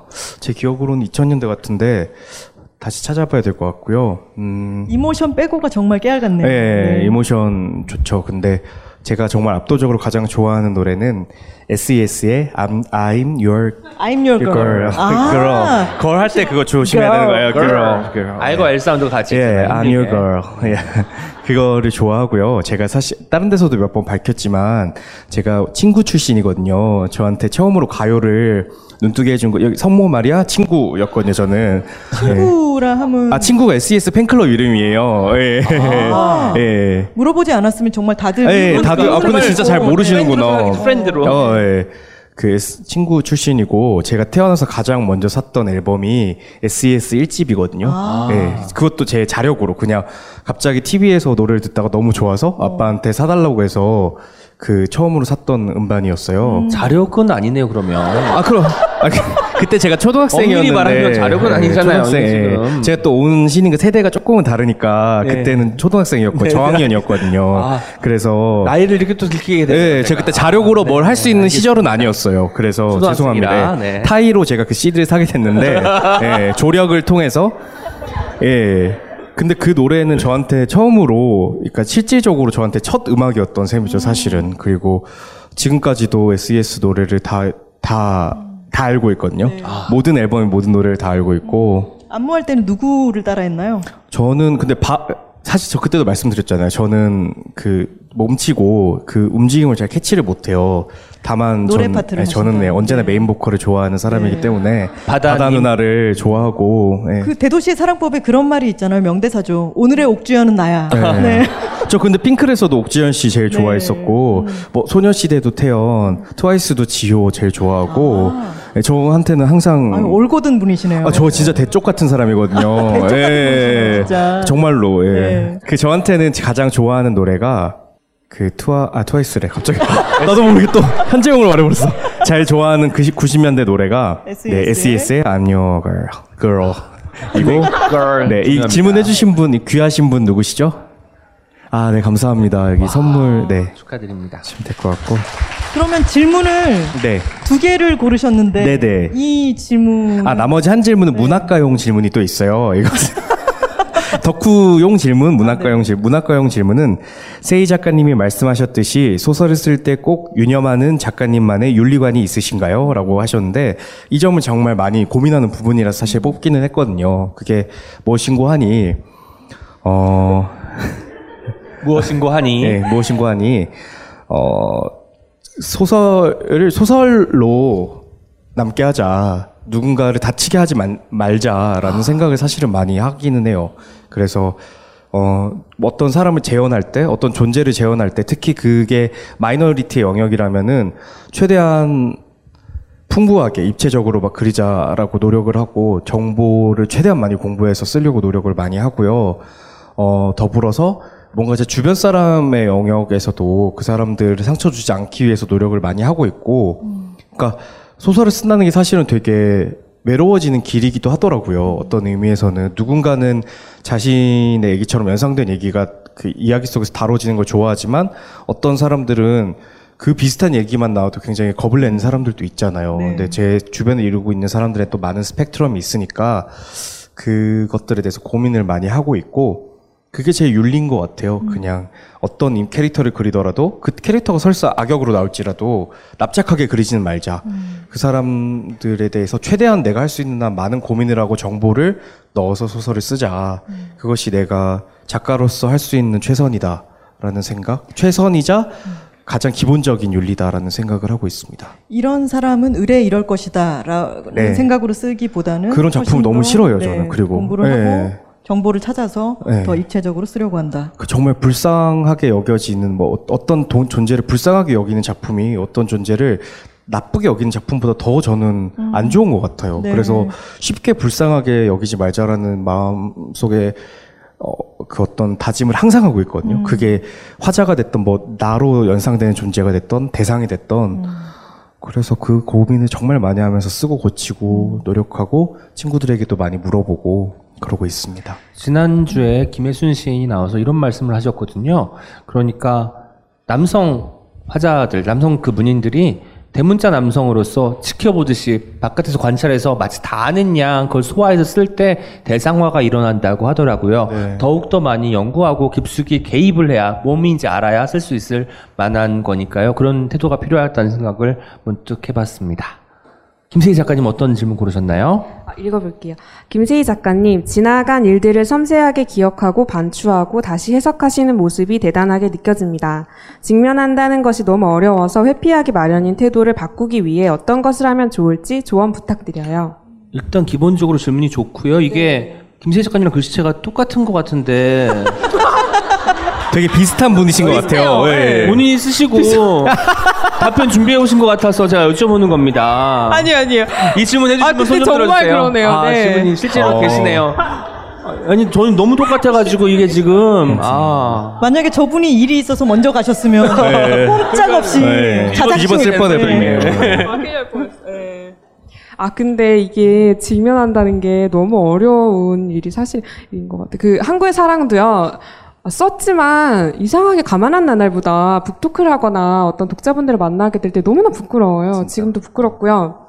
아 그리고 제가 최근에 어떤 라디오 녹음을 갔었는데 이제 거기 이제 어 이제 제작하시는 분들이 계시고 아나운서 분이 계신데 다 어른들이신 거예요. 그래서 한국의 사랑 얘기하는 게 갑자기 또 좀 부끄러운 거예요. 여고생 이야기라서. 근데 이제 얘기를 하고 이제 끝나고 정리하고 인사를 하는데 그 중에 한 분이 저한테 그러더라고요. 여자분이셨는데 조금 나이가 있는 여자분이셨는데 저한테 되게 용기가 있다고 얘기하시는 거예요. 그러면서 아, 자기는 아직도 본인의 10대 시절을 돌이키는 일을 못 하겠다고 하시는 거예요. 그래서 아, 그 얘기를 들으면서 누구한테나 그렇구나. 그게 아, 과거의 자기를 음, 있는 그대로의 모습을 직면한다는 거 되게 아, 누구한테나 정말 어려운 일이구나. 나이가 들어도 그렇구나라는 걸 새삼 다시 한번 느꼈는데요.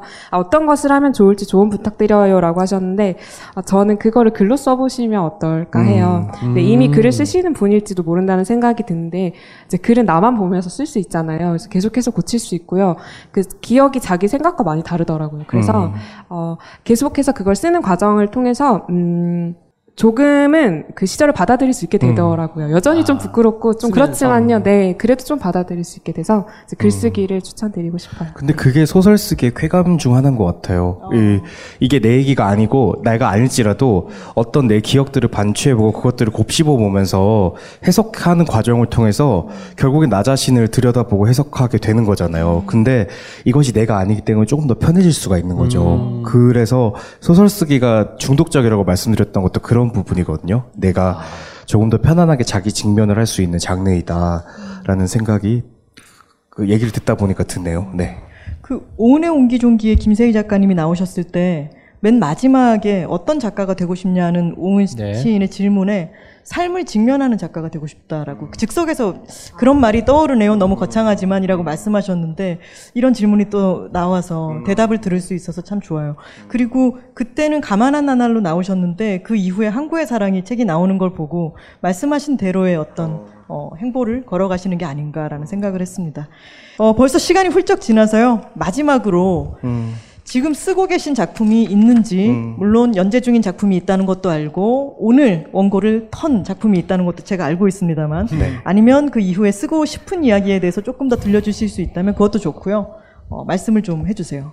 다른 매체에서 밝히지 않는 걸 말씀해 주시면 제일 좋을 것 같습니다. 네네네. 저는 지금 연재 중인 장편 소설이 지금 거의 마무리가 돼가요. 근데 이거를 제가 쓰고 나서 보니까는 아, 이제야 내가 사실은 이 얘기를 하고 싶었구나라는 걸 알게 됐어요. 그래서 이제 곧 연재는 마무리 되는데요. 이제 다시 고쳐볼 생각입니다. 아 그렇군요. 네. 고치는 시간이 꽤 오래 걸릴 수도 있겠네요. 네, 그럴 것 사랑처럼. 같아요. 그- 그렇게까지 되지는 않기를 바라는데 저주하는 게 아니라 아, 네. 걱정하는 마음이 걱정하는 마음이었습니다. 세희 작가님 눈빛 보셨죠? 예. 아니 아니. 네, 조금 걸릴 것 같아요. 네. 그러면 예. 그, 그 연재하셨던 그 소설에 대해서 간략하게 소개를 해주신다면 그게 이제 제가 출판사에서 근무를 했었어요. 그래서 그때 경험을 살려서 쓴 내용인데 이제 처음에 구상할 때는 제가 이제 쓰고 싶었던 게 어, 자기가 정말 가치 있고 의미 있는 일을 어, 자기가 원하고 좋아하는 일을 선택했는데 막상 그 일을 하게 되었을 때 이제 일상생활에서 겪는 어떤 갈등 그리고 어떤 괴리감 같은 게 있잖아요. 그래서 뭐 출판사뿐만 아니라 제 주변에 그때 이제 비슷하게 취직을 했던 친구들 뭐 시민단체 뭐뭐그 진보 언론사라든 지 이런 데서 이제 일을 할 때 오는 어, 이 직업을 너무 사랑하지만 어떤 그래도 이게 직업이기 때문에 어떤 이 시스템 안에서 어, 이상과 현실의 괴리를 느끼는 이제 그런 이야기를 쓰고 싶다고 생각을 했었는데 이제 거의 다 쓴 지금에 와서 아, 실은 내가 하고 싶었던 이야기는 어, 내가 믿는 것과 이를테면 책, 내가 믿는 것과 나의 삶을 어떻게 일치시킬 수 있을까라는 그런 이야기를 쓰고 싶었던 것 같아요. 그래서, 예. 소설을 쓰기 전에 내가 뭘 쓰고 싶어 하는 게 있을 텐데 쓰다 보면 아 실제로 난 이걸 쓰고 싶었구나. 그 발견하는 것도 일종의 쾌감일까요? 쾌감 플러스 완- 피로 아닌가? 고통과 피로 아닌가? 맛있어요. 예, 예비된 고통. 그런데 저는 꼭 써야만 그걸 알게 되더라고요. 음. 아 그렇군요. 근데 그게 어디 음. 목적지를 잘 모르는데 걸어가다가 어느 곳에 가게 되는 것과도 비슷하겠죠. 음. 네. 네. 박상영 작가님은 다음 음. 작품이 뭐 딴 데 말씀 안 드린 거를 또 요구하셨으니까 일단 한겨레 신문에 현재 ESC 섹션에 연재하고 있는 오늘 어, 제목을 아까 얘기 안 했다. 빨리 제목 얘기해. 아 제목 제목 제목 소설 제목 조, 제 제, 소설 제목. 어 네. 그것부터 아. 얘기했어야지. 아, 좋아하는 일을 하고 있습니까? 제목 너무 좋지 않나요? 좋아하는 일을 하고 있으니까 좋아하는 일을 하고 있습니까? 창비 근간. 예, 내년쯤에 나올 거니까 여러분 많이 사랑해 주시고요. 제목만 봐도 너무 사고 사고 싶어지는 것 같아요, 저는. 약간 제가- 오늘 홈쇼핑 분위기 아, 되고 있는데 저 진짜 직업을 다시 찾아야 될 것 같긴 해요. 예. 근데 문제는 이걸 어떻게 편집해서 넣을지는 잘 모르겠어요. 아, 그러게요. 할지도 모르겠네요. 어, 지금 좋아하는 다시 음, 오디오 다시 딸까요? 아닙니다. 아 괜찮아요. 아, 빠- 빨리 괜찮아요. 넘어가시라요. 네, 예. 네. 아, 그저 같은 경우는 오늘 밤은 굶고 자야지라는 에세이를 지금 거의 한 권 분량으로 묶어가고 있어요. 네. 그래서 이제 연말까지 연재를 해서 내년 상반기에 그 책이 에세이집이 나올 예정이고요. 원래 애- 당초에 목표했던 바에 따르면 다이어트에 성공해서 그 이야기를 제가 성공담 그 히어로적 그 영서사적 성공담을 그릴 예정이었는데 네. 여러분들 지금 저를 보시면 아시겠지만 당초 예상했던 것과는 사뭇 다른 위로형 에세이가 될 것 같다. 네, 그런 말씀을 전해드리고 싶고, 음, 뭐, 다른 데서도 많이 말씀드렸지만, 제 고향이었던 수성못이라는 곳이 있어요, 대구에. 그 곳을 배경으로, 예. 예. 어, 어떤 범죄가 일어나고, 그 과거를 추적해 나가면서 그때 어떤 일들이 있었는지를 어, 밝혀나가는 형식의 소설, 10대의 이야기를 담은 그런 얘기를 쓸 생각이거든요. 그래서, 어, 지금까지 제가 썼던 것과는 조금 다른 형식의 정말 장편에 맞는 그런 거대한 서사를 쓰고 싶은 욕망이 있어서, 어, 문학동네의 온라인 플랫폼을 통해서 연재될 예정이고요. 하반기에 잡혀 있는데, 사실 아직 제 머릿속에만 있답니다. 그래서 나만 볼 수 있어요. 이은미 씨가 노래하셨듯, 네. 두 분의 평행 이론이 계속되는 게 10대로 돌아가시잖아요. 네네. 마치 한국의 사랑처럼 어, 예. 뭔가 이런 식으로 해서 겹쳐서 이야기가 완성이 될 것 같다는 생각이 네네. 듭니다. 근데 모든 작가들이 그렇게 한 번씩은 다 갔다 오는 것 같아요. 그 순서대로 맞춰서 하지는 또 않는 것 예, 같은데 맞아요, 두 분은 맞아요. 평행 이론처럼 예, 그렇게 예, 하시는 것 네네네네. 같고 오늘 책이라웃과 긴 시간 함께 해주셨습니다. 오늘 그 공개 방송 해보셨는데 어떠셨는지 소감 듣고 싶어요. 먼저 세희 작가님부터 해주세요. 음, 되게 긴장하고 왔는데 그 생각보다 즐겁게 할 수 있었고요. 근데 생각보다도 더 강도 높- 높은 시간이어서 네 그래서 어, 이 즐, 즐거운 일을 재미있는 일을 많이 하고 살려면 어, 체력을 길러야겠다라는 생각을 아. 네 오늘 하게 되었습니다. 음. 네 아, 감사합니다. 네.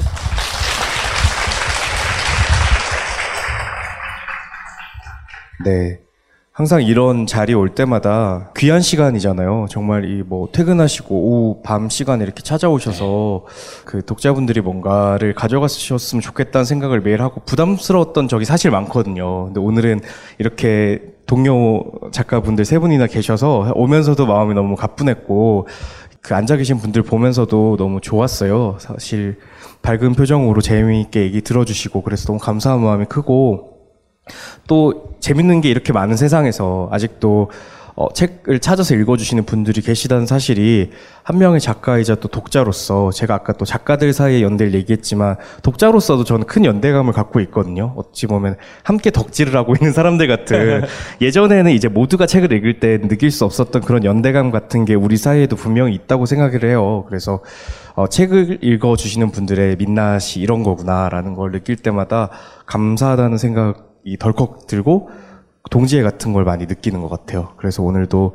여러분들도 더 재밌는 책 많이 찾아 읽어주시는 것만으로도 작가분들에게도 큰 도움이 되고 그러니까 네 그렇게 또 즐거운 시간을 가지고 돌아가셨으면 좋겠다는 생각을 해봅니다. 네. 오늘 두 분을 아주 응원하고 싶은 마음과 네. 우리와 지금 여기 계신 청취자 여러분들도 함께 응원을 받는 느낌을 함께 받으셨을 것 같아요. 아주 값진 시간이었던 것 같습니다. 두 분께 정말 고맙고요. 저는 오늘 약간 이런 느낌이에요. 동료부 작가분들하고 이야기를 하면 두 가지가 있어요. 하나는 자극을 받는 거예요. 와, 멋있다. 저런 글을 쓰다니, 저런 책을 내다니, 라고 부러운 마음이 하나가 있고, 그 부러움 속에는 당연히 그 존경하고 존중하는 마음이 담겨 있는 것이고요. 한쪽으로는 나도 뭘 써야 될 텐데, 라는 언제 스스로에 대한 채찍질이 음. 드는 것 같아요. 그래서 오늘 집에 가면 왠지 책을 읽다가 뭔가를 쓰려고 조금 노력을 하지 않을까라는 생각이 들어서 전 개인적으로도 참 꽉 찬 시간이었습니다. 고맙습니다. 하나 작가님 어떠셨어요? 아 저요? 아까 얘기했잖아요. 어, 응원하고 싶은 아, 마음과 응원하고 싶은 응원을 마음. 받는 마음이 아. 동시에 저는 오늘 뭐 안 쓸 거예요. 네. 지금 힘든데 자야죠. 내일 쓰겠습니다. 아쉽지만 이제 작가님들을 보내드려야 할 때가 된 것 같습니다. 오늘은 측면 돌파의 마무리 멘트를 같이 한번 해볼까 봐요. 어, 제가 매주 목요일과 금요일 그러면은 여기서 중요한 게 화음을 넣으셔야 됩니다. 도미 솔 중에 하나를 선택하셔가지고 알람 맞춰 두세요. 이런 거를 하시면 돼요. 자 매주 목요일과 금요일 알람 맞춰 두세요. Check it out, check it out, check it out, check it out, check it out, check it out, check it out, check. Check it out, check it out, check it out, check it out, check it out, check it out, check it out, check it out, check it out. 리하이. 안녕하세요. 이게 리하이가 뭐 뭔가요? 시키니까 하긴 하는데 리아이가 뭐죠? 네, 제가 이 말을 저만 알 줄 몰랐습니다. 여러분 모르신다는 거에 너무 충격적이네요, 정말. 아니 저는 저만 모르는 줄 알고 대본에 적혀 있어가지고 아 나만 모르는구나 저도 그런 줄 그냥 알았어요. 왔거든요. 왜냐면 나는 늘 옛날 세럼이니까 여기서. 저는 이 중에선 제일 젊은 사람이니까. 어, 오늘은 제가 너무 소외감 느끼네요. 여러분, 우리 PD님도 몰랐어요. 여러분 2000년대 초반에 20대를 보내신 여러분 MSN 기억나십니까? MSN 알죠. 눈사람처럼 생긴 그쵸, 아이콘이. 돌돌돌돌돌 돌아가던 돌고. 네 맞습니다. 그 아이를 한창 쓰던 시절에 단호박님은 못 쓰셨다 그랬죠. 그 뒤에 인- 나온 전 MSN 잠깐 쓰고 버디버디랑 그렇죠, 그 맞아요. 네이트온으로 넘어가던 시절. 맞아요. 그 이후에. MSN 썼는데. 그죠 언니하고 단호박 사이에 잘 껴있잖아요. 아. 그래서 그 MSN 막 한창 쓰던 그 시기에는 다시 안녕 나 다시 채팅방으로 돌아왔다 이런 뜻으로 re, re-hi 이렇게 썼단 아하. 말이죠. 그래요? 아시는 분들 진짜 댓글 좀 달아주세요. 저 너무 외롭고요. 정말 외계인 같고 정말 도와주십시오. 근데 그때를 또 생각해 보더라도 진짜 오래된 말 아닙니까? 네, 완전 구석기 시대 유물이죠. 근데 하지만 괜찮습니다. 왜냐면 뭐. 혜원이도 리아이 알 거예요. 음. 혜원이 13살의 아시죠? 여름의 음, 혜원이. 그렇죠. 혜원이. 네. 지난 방송에서 혜원이가 난리 나지 않았습니까? 맞아요. 음. 막각 지방마다 우리 우리 동네는. 뭐 방방이었다, 퐁퐁이었다, 또 네. 뭐였다, 덤블링이었다. 네, 뭐 얘기하시는 데도 대댄지. 막 고무줄 노래 난리 그러게요. 났습니다. 막 추억 여행 다 함께. 네. 자, 그 전에 저희가 유주연 작가님과 함께했던 측면 돌파 댓글부터 한번 소개해 보죠. 그렇죠, 그렇죠. 우리가 댓글을 소개하려고 온 거였죠. 맞아요. 네. 누구부터 하나요? 어, 저부터 해볼까요? 네. 네. 오히려님께서 책이라웃 유주연님 치치 스토리 스튜디오 분위기에 눈시울 그렁해지는데 마침 내려야 할 정류장이었다. 일어서니 나이 지긋하신 분이 위아래 계속 빤히 보셨다. 집안에 뭔 일 있나 싶으신 건가. 같은 정류장 내리면서도 걱정스럽게 느린 걸음으로 돌아보고 가신다. 우리 집 쿠로 별명은 동춘이다. 겨울에 태어나 봄에 우리에게 왔다고 딸이 지었다. 동춘 씨에 대한 책임감이 더 커지게 한다. 집안의 동춘 씨 말고 밖으로 나섰을 때 보이는 동춘 씨들과도 같이 사는 일에 대해 생각하게 하는 유지연님 응원한다. 그리고 또 다른 생각을 배운다. 라고 남겨주셨습니다. 맞아요. 치치 이야기가 참, 참, 마음이 아프기도 하고, 너무 네, 또 네. 치치에게 고맙기도 하고 그랬죠. 아, 치치 바보 같아. 꼬리 왜 흔들어, 정말. 난 아. 방송 다시 들으면서, 야, 이 바보야. 거기서 꼬리 왜 쳐, 니가. 막, 그러니까요. 정말 너무 밉더라고. 근데 이 말이, 톨콩님이 말씀하셨던 개체를 통해 전체를 본다는 얘기잖아요. 음. 우리 집안의 동춘 씨를 사랑하면서 집 밖에 있는 동춘 씨들까지 사랑하게 되는 네. 공존을 생각하는 이런 일이 정말 반려동물 사랑하면 생겨요. 정말. 그렇죠. 사랑이 진짜 진정한 사랑이라면 다른 생명과 다른 존재들에 대해서 사랑을 일깨우지 못한다면 그렇습니다. 사랑은 확산되는 것입니다. 맞습니다. We are the world. 어, 피디님 위아더 월드 노래 알아요? 아, 네. 아니, 왜 이런 거 나올 때마다. 피디님한테 자꾸 확인하세요. 피디님은 우리 우리 사이에서 어린이잖아요. 최신세대. 네. 너무 우리가 그 자각하지 않고 있으면은 우리만 아는 얘기를 막 떠들 아, 수가 있잖아요. 그렇죠. 늘 네. 체크하는 습관. 음, 바로미터로서 기능하시는. 발비님께서 이번 책이라웃 도서 당신이 문득 길고양이와 마주친다면 내 고양이가 떠나는 상상만으로도 남의 고양이가 떠났단 소식 듣는 것만으로도 난 너무 힘든데 15년간 수많은 고양이들을 구조하고 또 떠나보내며 고양이와 공존하는 세상을 위해 애써오신 나비야 사랑의 유주연 대표님 너무 대단하시다. 내가 집사라서 더 그런지 모르겠지만 책을 읽을 때도 방송을 들을 때도 순간순간 울컥하고 가슴이 먹먹해지는 순간이 있었다.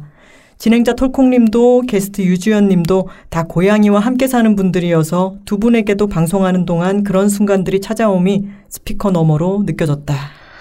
맞습니다. 그랬습니다, 진짜. 네. 네. 그 톨콩님이 가슴을 치시는 소리가 생생하게 아? 전해지더라고요. 이런 얘기만 해도 예, 울컥울컥 한다고 말씀하실 때 가슴 치는 소리가 정말 음. 느껴졌어요. 저는 부산에서 돌아오는 차 안에서 들어가지고 네. 소리가 이제 고속도로 소리랑 음. 섞여가지고 들렸었어요. DS 황님께서 감동입니다. 고양이 사랑이 사람에 대한 사랑과 다르지 않군요. 수고하세요. 라고 남겨주셨습니다. 굉장히 짧고 음, 쿨하신 분이셔. 네. 수고하세요. 어, 그렇구나. 어, 수고해. 이렇게. 어, 이런 담백함 제가 참 좋아합니다. 수고하세요. 아, 정말 네. 진심이 담긴 말이에요. 그러게요. 네. 앞에는 정말 또 지- 진심 어린 감동입니다. 네. 다르지 않군요. 네. 수고하세요. 네. 어, 쿨해. 워터 쿨량 풀풀. 자, 수고해보겠습니다. 더 브리즈 모먼트님께서 거참 평소에는 산책하다 빵 터지게 해서 이상한 사람을 만들더니 오늘 책이라웃은 길에서 세상 서럽게 울게 해서 수상한 사람으로 만드네요. 눈물 이 모티콘. 같이 오래 살던 반려동물들이 아파하거나 또 먼저 떠나보내는 게 마음이 많이 아픈 건 우리는 말을 나누는 사이가 아니라 마음을 나누던 사이였기 때문이란 생각이 들어요. 8년을 같이 살고 8년을 헤어져 살다가 무지개 다리를 건넌 내 강아지가 생각나서 보고 싶어 좀 울었습니다. 나보다 부족한 존재에 대한 동정심이 아니라 이 세상에 존재하는 생명에 대한 존중으로 일하시는 모든 분들 참 감사하고 존경스럽습니다. 아, 정말입니다. 고맙습니다. 진짜 감사하고. 이게. 웃다가 울다가 하면은 왜 어디에 그렇죠. 우리 이미 다, 네. 우린 이미 버린 몸이야. 이미 그렇게 되었어. 근데 우리 진짜 책이라고 굿즈를 그걸 예전에 얘기 나왔던 거 만들까 봐요. 뭐가 네- 나왔어? 책이라웃 듣고 있는 중입니다. 어, 목에 아. 거는 책이라웃 청취 중. 미친 거 이상한, 아닙니다. 아, 이상한 사람이 아닙니다. 이원영 어 이원영 박사님이군요. 아, 네. re-hi. 리원영 아, 작가님. re-hi. 책읽아웃 유주연 작가님 편을 들었다. 고양이 구조 활동을 하시며 그동안 겪어오신 세월이 목소리에서 묻어났다. 얼마나 힘드셨을까. 존경스럽다는 생각과 함께 안타까운 마음이 들었다. 개인의 힘으로 해결하기엔 너무 아득해 보였다. 소외받은 생명을 구조하는 일은 국가가 나서야 하는 게 아닐까? 맞습니다. 그렇습니다. 그렇습니다. 이원영 박사님도 고양이 네, 최근에 고양이가 어, 정말요? 네. 어, 배우신 분. 음. 근데 진짜 요새 SNS로 어느 집 고양이가 떠났다 뭐 이런 소식을 들으면 저는 버스를 타고 가다가도 막 눈물이 쏟아져 네. 내려가지고 네. 참 아, 그래요. 남의 일이 아닌 거죠 이제. 진짜. 네. 아. 하쿠야 건강해야 돼. 네, 치민송님께서 책이라우 김하나의 측면 돌파, 당신이 문득 길고양이와 마주친다면 편. 아무래도 출연자들의 눈물과 분노의 지분이 많은 편이었는데 인어가 아, 죄송해요.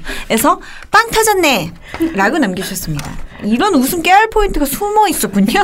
그러게요. 저는 너무 가슴 아픈 얘기만 들려 들려드린 게 아닌가 생각을 했었는데 음. 인어가 아, 인어가. 네. 우리는 어떻게 인어가 받은 방송인가요? 어, 네, 제기라웃은 방송 심의 규정을 준수하는 매체로서 아니 뭐 팟캐스트에 무슨 심의 규정이 있겠어요. 그냥 말하는 거죠. 그딴 거 버려버려. 그럼 이 여세를 몰아서 네. 어, 삼천포 책방으로 넘어가 볼까요? 그냥 주었습니다. 그냥 넘어가기 그러니까 시작은 책이었으나 아, 끝은 끝은 어디로 갈지 모르는 삼천포 책방 댓글 소개 시간입니다. 우! 자, 총총님께서 13살의 여름, 세 분 얘기만 들어도 공감되는 거 너무 많고, 그냥님이 알집처럼 압축된 기억으로 하셨는데, 뭔지 알 것 같다. 부채나 아코디언처럼 접어놓았던 부분이 촤라라라 바로 이 느낌이었어요. 그렇죠. 네, 그렇죠. 네. 그렇죠. 펼쳐진 느낌이다. 창밖으로 어딘지 모르게 가을 느낌이 나는 풍경을 보면서 톨콩 그냥 단호박님 목소리 듣고 있으니 따뜻하면서도 뭔가 아련해지는구만. 그리고 내가 사는 지역은 봉봉, 봉봉. 벤지시, 오렌지시였는데 정말 의미 불명이다. 어, 봉봉 굉장히 새롭고요. 대엔지 씨도 굉장히 새로워요. 그러게요. 오렌지는 왜 붙은 거예요? 근데 입에는 착착 붙네요. 그러게요. 덴지시, 오렌지시에 딱 내는 거겠죠? 음, 덴지는 뭘까? 대덴지의 네, 변형이겠죠. 변형이 네. 아닐까 싶어요. 정말 아무 말 아닙니까? 네. 사이다 사이다 인도 사이다. 슈르르님께서 그 옛날 경기도 부천의 한 작은 동네에서는 퐁퐁이라고 했음. 아. 덴지의 후라씨라고 했음. 고등학교 때 친구들은 대덴지라고 했는데 다들 저에게 후라씨 의 후라씨의 정체를 궁금해했음.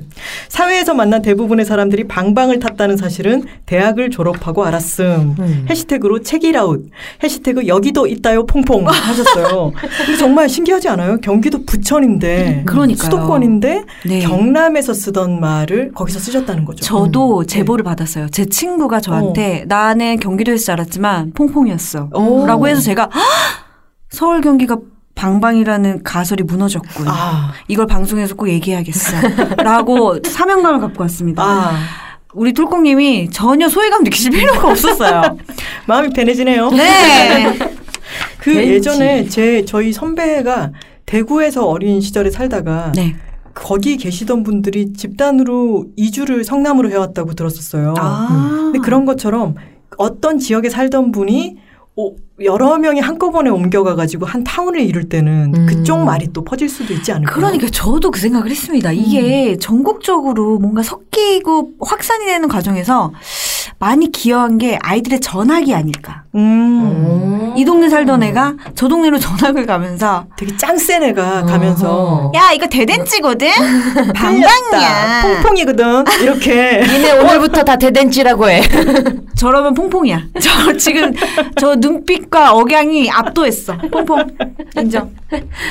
네, 엑시도어님께서 아 엑시도어님 좀 오랜만입니다. 오랜만입니다. 예, re-hi. 이번 하이. 이번 리터 나도 정말 좋았다. 글을 읽는데 시가 읽고 싶어지는 마음. 단호박님 말씀에 200% 공감. 여전히 어렵고 조심스럽지만 시에 대한 생각에 너그러워진 기분이었다. 모두가 읽어보셨으면 정말로 라고 강추해 주셨습니다. 아, 감사합니다. 여기다가 제가 덧붙이고 싶은 말씀은 아, 네. 박연준 시인의 그 인스타그램에 아. 음. 어, 굉장히 형체를 알아보기 힘든 이런 두부와 콩 오. 같은 것들이 이제 냄비에 네. 늘어붙어 있는 형상의 사진을 올리시고는 오늘 아침에 책이라웃 삼천포 책방 듣다가 집 태워 먹을 뻔. 아이고. 우렁 된장찌개 몰골이 이제 이렇게 된 거죠. 아, 두 시간 지났는데도 탄내가 진동. 냄비 버려야 하나? 라고 하시면서 해시태그로 삼천포 책방 너무 재밌고 난리라고 아, 써주셨어요. 감사합니다. 그래서 제가 댓글을 달았거든요. 저희도 오랜만에 만나서 수다 떠니까 너무 재밌더라고요. 라고 댓글을 달았더니 그 박연준 시인이 어, 너무 재밌었고 특히 단호박님 신춘문예 얘기할 때 아, 어디서 탄내가 나는데 어느 집에서 뭘 태우나 봐 이러면서 연기 날 때까지 모르셨대요. 아이고. 단호박님 때로는 AI 같고 어, 한편으로는 신춘문예 응모생이기도 한 시를 아는 여자 음, 다면적인 입체적인 캐릭터 아닙니까? 아주 냉탕과 온탕을 오가는 분이에요. 음, 네. 음. 우렁 된장찌개에게 심심한 애도를 표합니다. 폴라이트 페인퍼님. 너무 너무 다급하게 남겨주셨어요. 경북 구미도 퐁퐁이었습니다. 제보. 다 급하게 이 한마디를 써야겠다고 생각해서 잠시 팟캐스트 일시정지했어요. 아니, 들으시면서 쓰셔도 되는데 굳이 타임, 타임. 나도 나도 써야 돼. 경북 구미 빨리 이것을 야, 뽕뽕이 한 표. 빨리 남겨야 돼. 아니 이게 본방사수 이런 것도 아닌데 아, 그러니까요. 롱롱 ZZ 롱롱 쿨쿨 네. 님께서 어, 텀블링 우리 동네 괄호 열고 대전도 퐁퐁이라고도 하고 방방이라고도 했다. 그나저나 우에리 시다리 없나요? 우에리 시다리 뭔가요? 이게 대댄지 같은 건가 봐요. 그런가 봐요. 그리고 그 얘기 한참 하실 때 고무줄 놀이 송중 무찔러라 공산당으로 시작해서 올려주세요로 끝나는 노래가 영문도 모르게 떠올라서 혼자 빵 터짐. 이 노래 아시나요? 여러분들은? 이거 전 처음 들어요. 저는 들었는데 제가 고무줄놀이를 안 해서 음. 친구들이 이걸 부르는 걸 몇 번 들었거든요. 무찔러라 뭐였더라? 한번 들려주세요. 뚜콩님 그거 맞습니까? 몰라요 저는. 혹시 그건가요? 전우의 시체를 넘고 넘어? 아니요. 그 노래 그거랑 아니에요? 다른 아. 것, 것 같아요. 사실 그 전우의 시체를 넘고 넘어도 가사 보면 아주 가관입니다. 그냥 앞뒤가 하나도 안 맞아요. 동네마다 애들이, 다 다르고. 애들이 진짜 놀이를 하는데 전후의 시체를 넘고 넘고만. 아 롱롱쿨쿨님의 댓글이 아직 남아 있어요. 아, 네. 개인적으로 길 가다 혼자 웃는 여성들 다 귓구녕에 삼천포 책방이나 영노자 꺾고 있다고 생각한다. 생각해보니 우에리 시달이 아니고 우에 시달이. 우에 시다리 뭐 이런 건가? 해볼까요? 다 같이? 우에 시다리. 오, 어, 맞았어. 이거 정말 궁금해요. 맞는지 틀리면 틀렸다고 얘기 좀 해주세요. 롱롱쿨쿨님. 그러면 그것도 해볼까요? 뭐요? 덴지 씨, 오렌지 씨? 대 덴지 씨, 오렌지 씨. 아 저는 우에 시다리 한 네, 표. 우에 시다리가 더. 네. 공식 책이라고 공식으로 저희가 밀어드릴게요. 네, 우에 시다리. 생전 처음 듣는 거지만 네, 우에 시다리로. 네, 라라님께서 트윗을 남겨주셨는데요. 영업을 제깍제깍 해야지. 단골도 이러다 다 떨어진다고요. 라고 제가 했는데, 그냥님 단골 손님 안 떨어지고 딱 붙어 있겠어요. 라고, 아, 너무 감사한 말씀 해주셨어요. 그랬더니 꼼님께서 여기에 또 답글을 남겨주셨습니다. 요구르트랑 계란 후라이는 어디 가면 먹을 수 있을까요? 라고. 요구르트랑 계란 후라이 반응이 되게 좋더라고요. 네. 다행입니다. 뭐든지 조그만 거라도 나눠드리면 또 이렇게 마음이 풀린다. 아이고, 우리 단골 손님들한테 하나씩 챙겨드려야지. 안 그래요, 단호박님? 아유, 챙겨드려야죠. 우리 다음에 삼천포 책방 팝업 스토어라도 열어야 되나 봐요. 팝업 스토어에서 그 책이라웃 듣는 중 목걸이 꼭 우리 하자고요. 배지 어, 나눠드리고. 그리고 하나씩 요구르트 나눠드리고. 아, 그리고 라라님 아이디를 보는 순간 제가 아 자랑하고 싶은 게 있어요. 아, 뭐죠? 그 책이라웃 경남 지부 모임이 있지 않습니까? 네. 네이옷의 책장이라는 네. 네네. 거기에서 제가 부산에 가서 이번에 리크로스라는 데서 북토크를 했는데 거기에서 다섯 분이나 오셨어요. 네, 제가 아이디를 다 알지는 못하지만 윤소님도 계셨고요. 어, 윤소님 그 전에 남해에서 제가 북토크 할 때도 한 번 오셨고 부산에도 또 오셨어요. 그리고 라라님도 오셨고 그리고 키키이비님도 오셨어요. 아. 그래서 오셔가지고 저한테 제가 키키이비입니다라고 하셨을 때 지금 또 그냥님과 똑같은 반응을 어, 보였죠. 심쿵. 키키이비님 너무너무 반갑고 그리고 정말 응원하고 싶은 마음인데 여러분 그거 느끼시나요? 저는 요새 주위에 그 독서 모임이 속속들이 막 생겨나고 있는 네. 게 피부로 느껴지거든요. 저희가 지부가 거의 무슨 맥도날드 늘어나듯 늘어나고 있어요. 이건 뭐 거의 뭐 이디야급? 이디야. 아 요즘 이디야 별로 없어. 아 별로 없어요? 요새 제일 많은 거 뭐야? 스벅이 더 많아. 스벅이요? 스타벅스 스벅처럼 아, 많아지고 있다. 장거라고 있다. 어, 꼭 이름이 삼천포 책방이 무슨 지부가 아니라 하더라도 네네. 자유롭게 아 그리고 예스24에서도 무슨 북클럽 같은 네, 걸 만드는 같은 같은데 이게 마감됐긴 했는데 독립 독서 모임도 신청을 하면은 저희 예스24 북클럽이라고 해가지고 한 달에 얼마 주면은 이렇게 올. 무료로 계속 책을 볼 수 있는 올, 서비스가 올. 있잖아요. 그러니까 무료는 아니죠. 돈을 내니까. 돈을 내고 무료로 볼수 내면. 무료로 볼수 어, 있어. 와우! 신개념 아닙니까? 대박. 되게 굉장히 사기꾼 같은 그런 어, 표현이었어요. 완전히 무료인데 한 달에 얼마만 내면 된다. 이거 돈 조금만. 내면 돼. 이게 무료지 뭐야. 막 이러면서 어 언니 다단계 다단계 같았어. 아, 이걸 이렇게 받아주셔서 정말 고맙습니다. 하여튼 결론은 독서 모임 많이 만드시고 많이 신청해 주시고 어디든 독서 모임 만드시면은 사람들이 이렇게 모이게 되어 있으니까요. 가끔 저희 댓글로 막 어디에 사람들 없나요? 뭐 맞아요. 수원 지부 만들고 싶어요. 네. 어디 만들고 싶어요. 만드시면 됩니다. 음. 그리고 그런 네. 만드시는 창구로 저희 게시판 이용해 주셔도 너무 좋아요. 어, 그럼요. 네. 그럼요. 저희 게시판은 벼룩시장과 교차로처럼 이용해 주세요. 네. 그리고 책을 읽고 떠드는 게 사실 우리 드라마 보고 난 뒤에 막 떠드는 것처럼 재밌잖아요. 네. 책을 그냥 혼자 읽는 것보다 자기가 까먹고 있던 장면이 있을 수도 있고, 아, 그 대사 나도 진짜 쓰러졌잖아. 이렇게 서로 얘기를 나누면은 같이 읽었던 책이 훨씬 더 풍부하게 재밌어지니까 부담 갖지 마시고 저희 게시판을 마구 이용해 주셔도 좋겠습니다. 네. 그리고 저희 다음에는 정상 영업 하나요? 네, 합니다. 아, 좋아요. 잊지 마시고 청취자 여러분들도 꼭 다시 찾아와 주시기 바랍니다. 저희는 늘 같은 자리에서 여러분을 기다리고 있겠습니다. 매주 목요일과 금요일 알람 맞춰주세요. Check it out, check it out, check it out, check it out, check it out, check it out, check it out, check.